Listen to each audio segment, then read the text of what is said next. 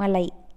மான் பொருளே மேலான எண்ணங்கள் மலை போன்று என்பால் வளர்ந்திருப்பனவாகுக. மணல் ஒன்றோடொன்று ஒட்டி இறுகி மலையாகிறது. இயற்கையில் ஓயாது நிகழ்ந்து வரும் நிகழ்ச்சியின் பயன் இது. இங்ஙனம் எண்ணத்தின் தொகை மனிதன். எண்ணத்தை நல்லதாக்கிவிட்டால் மனிதனும் நல்லவனாகிறான். மற்று எண்ணத்தை கெடுத்துவிட்டால் மனிதன் தானே கெட்டவனாகிறான். விரைவில் ஒருவன் கெட்டுப்போய் விடலாம். ஆனால் நல்லவன் ஆதற்கோ மலையின் வளர்ச்சி போன்று நெடுநாள் ஆகிறது. கவி நிலையின் திரியாது அடங்கியான் தோற்றம் மலையினும் மானப் பெரிது. திருக்குறள்.